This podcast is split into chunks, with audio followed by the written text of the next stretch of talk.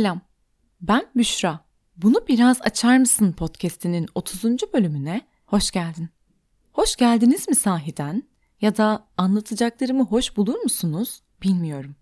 Hoş bulunsun diye değil de unutulmaya yüz tutanlar yeniden hatırlansın diye anlatıyorum bugün.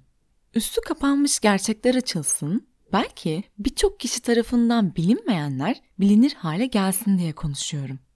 Bugün 6 Şubat depreminin birinci yılını doldururken acılar, travmalar, alışkanlıklar, çaresizlikler, değişenler ve hiç değişmeden bir yıl sonrasında bile aynı kalan gerçekliklerden bahsedeceğim size. Geçen bir yılın ardından geçmeyen korkulardan, kaygılardan, üzüntü ve öfkelerden, hikayelerden, sizin hikayenizden, benim hikayemden yaşadıklarımızdan ve hala yaşanmaya devam edilenlerden bahsedeceğim. Beni ilk defa bu bölümde tanıyorsan eğer ben Büşra. 26 yaşının son günlerini yaşayan, doğumu büyüme Antakyalı olan uzman psikolojik danışmanım.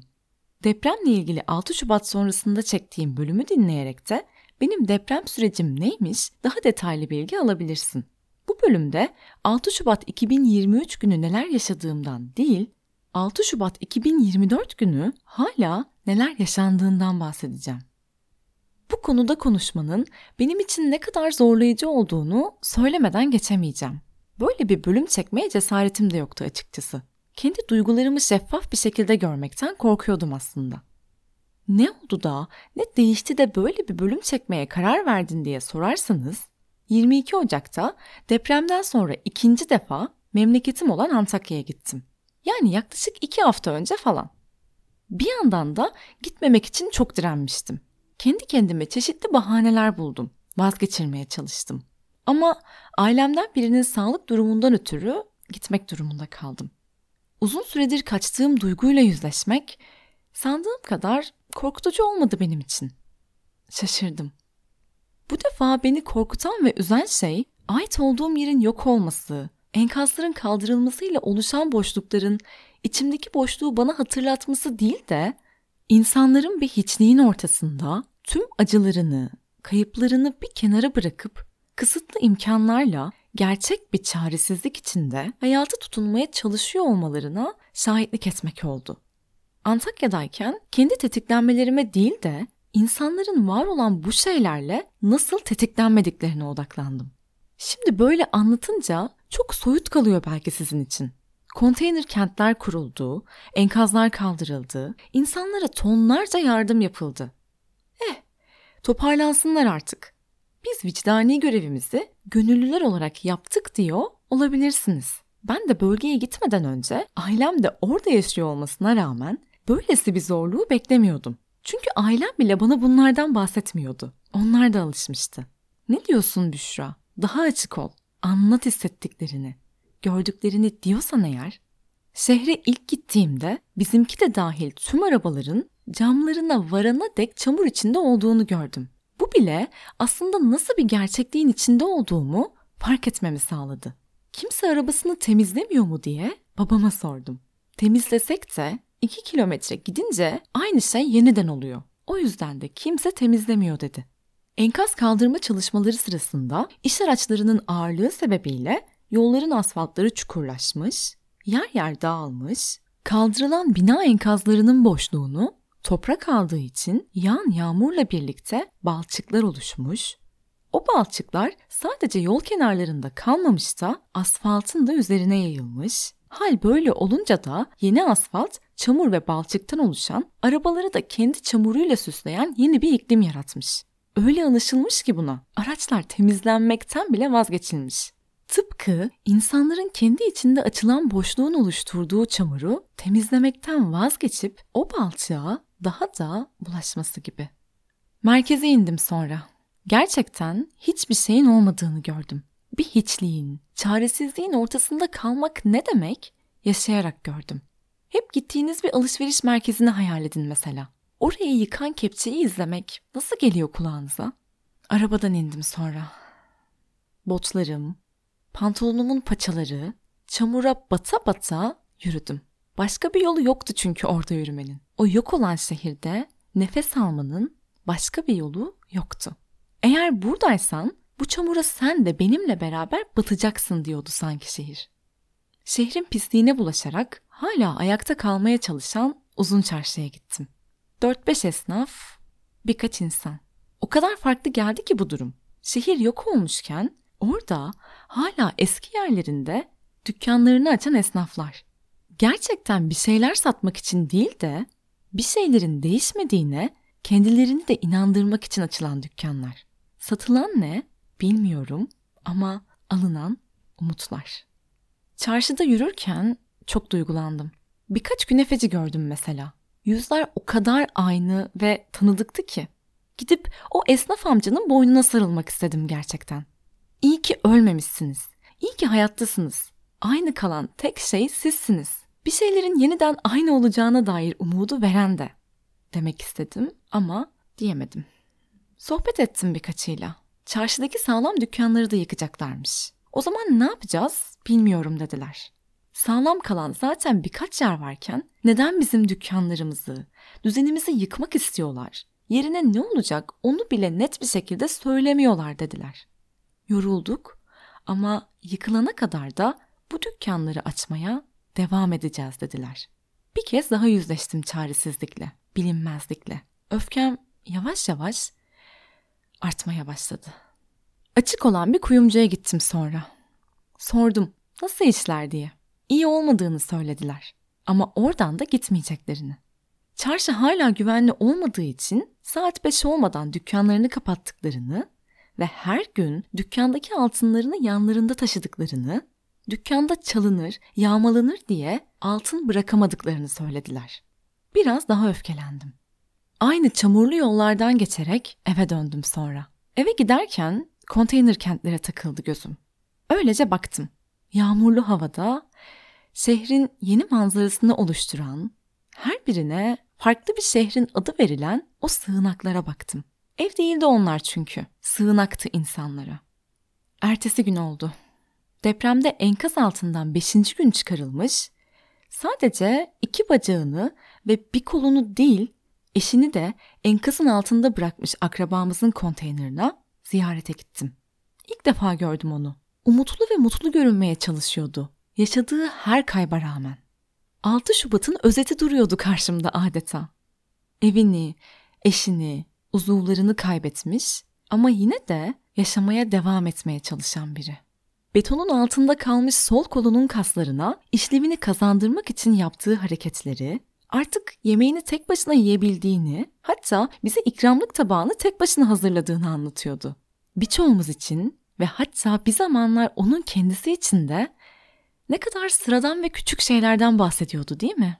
Ama onun için bu gerçekten çok büyük bir mücadeleydi şu an. Gurur duydum onunla. Umudu, umut verdi bana. Her şeye rağmen şükretmesi utandırdı beni.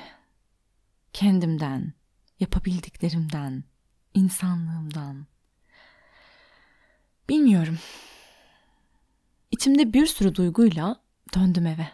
Teyzemler geldi sonra bize. Köy evleri yıkıldığı için kendi köylerinde okul bahçesinde kurulmuş konteynerlerde yaşıyorlardı onlar da. Tüm köy aynı banyo ve tuvaleti kullanıyordu hala. Onlar da konteynerdi tabii. Hijyen, mahremiyet, hastalık, virüs, soğuk. Hiçbir yöneticinin umrunda değildi. Alışmıştı onlar da. Buruk bir gülümsemeyle anlatıyorlardı olanları.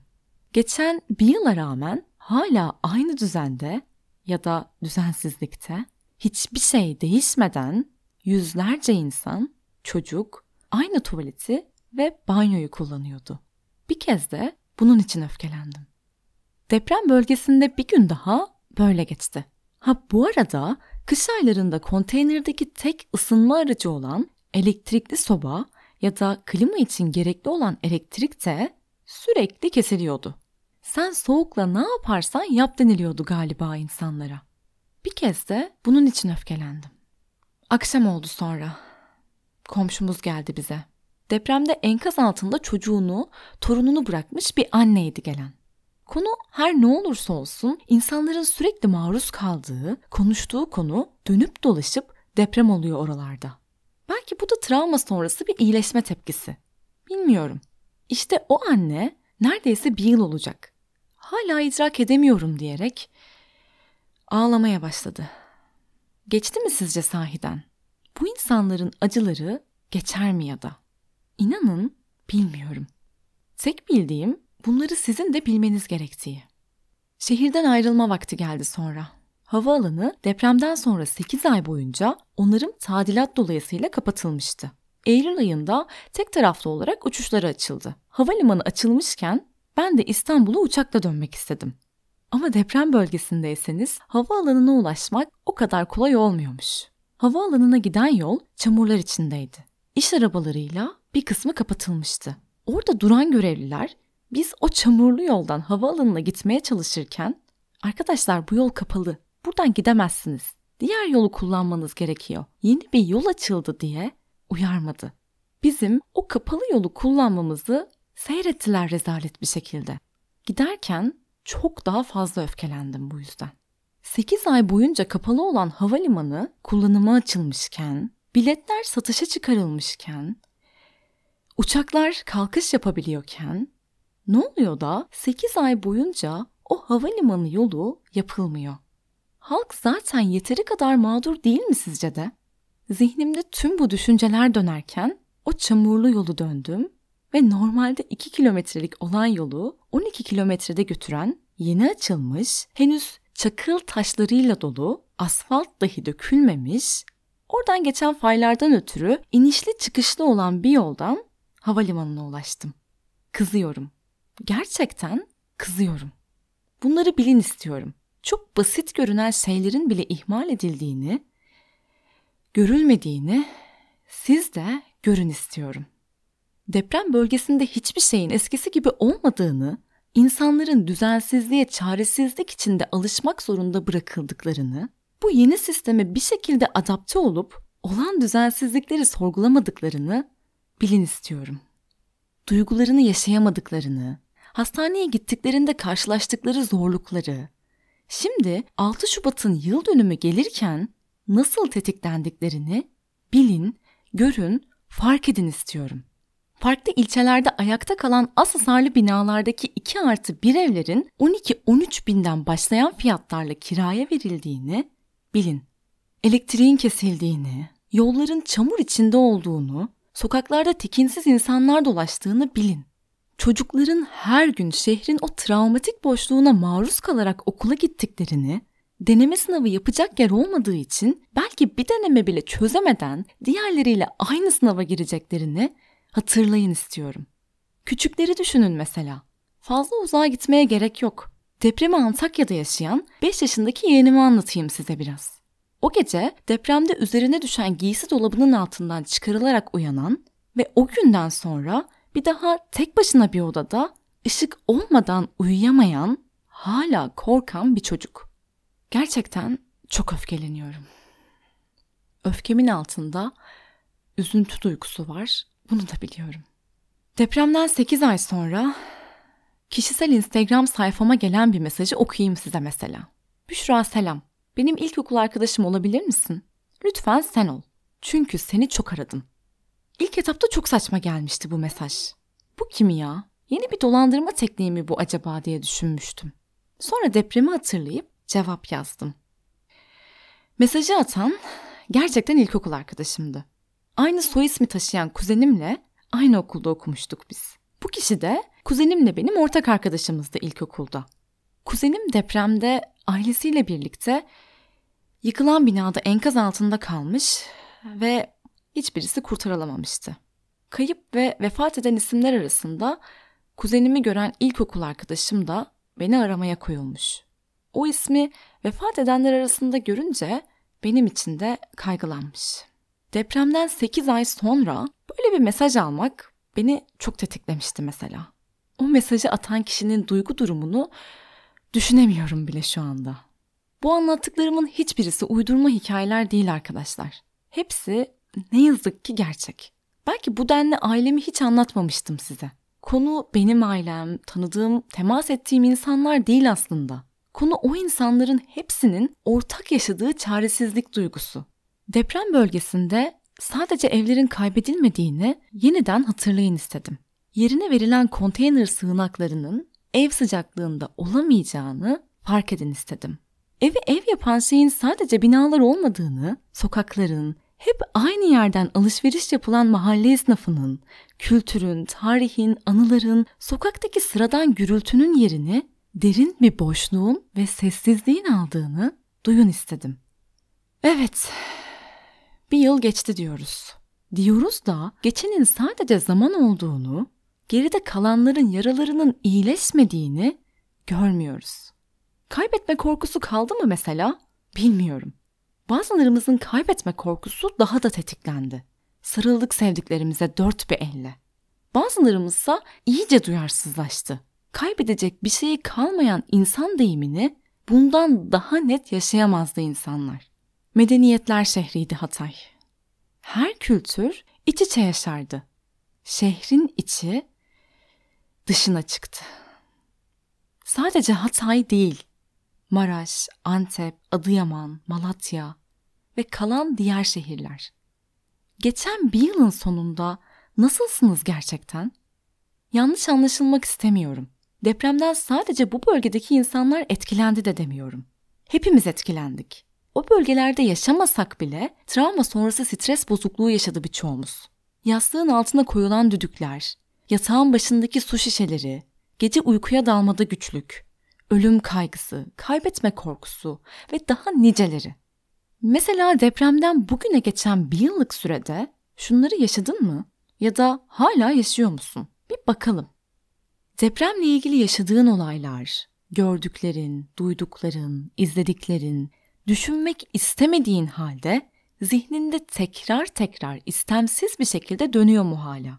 Yeniden o anları yaşıyor musun defalarca? O andaki kendini yaşıyor musun? Bedenin nasıl tepki veriyor buna?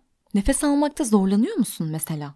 İç sıkışması, çarpıntı, terleme gibi belirtiler gösteriyor mu bedenin? Ya da belki de tam tersi. Depremi hatırlatan kişilerden, ortamlardan kaçınıyor musun? Sadece fiziksel ortam ve kişi olarak değil, depremi düşünmeyi, onun üzerine konuşmayı yasaklıyor mu zihnin sana? Belki benim yaşadıklarımı kimse anlayamaz diye düşünüyorsun. Konuşmayı yasaklayan zihnin olayın detaylarını da unutturuyor sana. İstesen de hatırlayamıyorsun. Belki kendini sürekli diken üstünde hissediyorsun.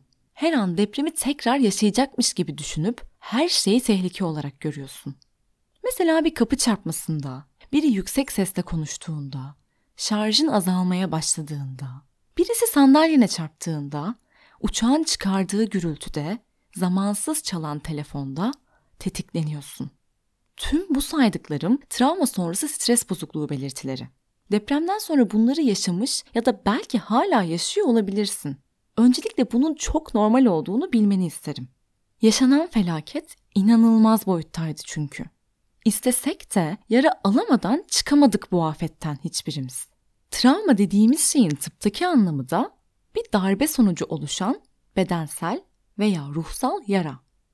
Yaralarının ne kadar normal olduğunu işte tam da buradan anla. Farsçadaysa yare sözcüğü yara anlamına geliyor. Ancak bu kelime genellikle bedende değil, kalpte açılan manevi yaraları ifade ediyor. Yaraya gülümsedim her sabah. Yarayı önemsedim. Yarayı öptüm ellerinden, yarayı dinledim. Diyen kalben gibi sen de kendi yaralarını öp ellerinden. Dinle onları.